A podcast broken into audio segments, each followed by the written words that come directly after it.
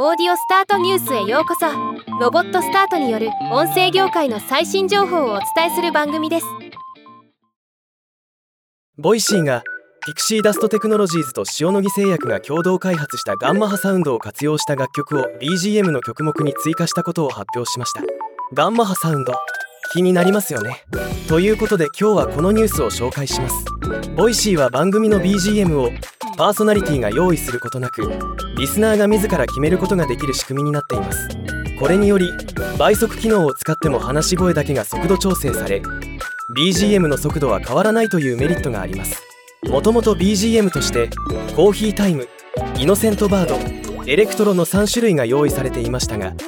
今回新たにガンマ波サウンドを活用した BGM が選択できるようになったというものです。ガンマ波サウンドはテレビやラジオなどの音をリアルタイムに 40Hz 周期の音に変調することができる特殊な技術を用いた生活をしながら認知機能をケアできる可能性がある音とのこと。塩野義製薬のプレスリリースにガンマ波について詳しい説明が出ています。気になりますよね。ということで早速聞いてみました。特段ガンマ波を感じるとかはありませんがなんともリラックスする環境 BGM だなという印象です。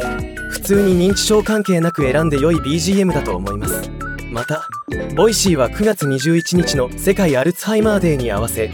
認知症について知り考えるための音声特集親と話そう認知症も実施中です。認知症と判断されてからでは財産の管理や処分などの手続きが困難になることがあるため今から向き合うべき今後のことについて親子で話すきっかけを届けるというコンセプトです。ではまた。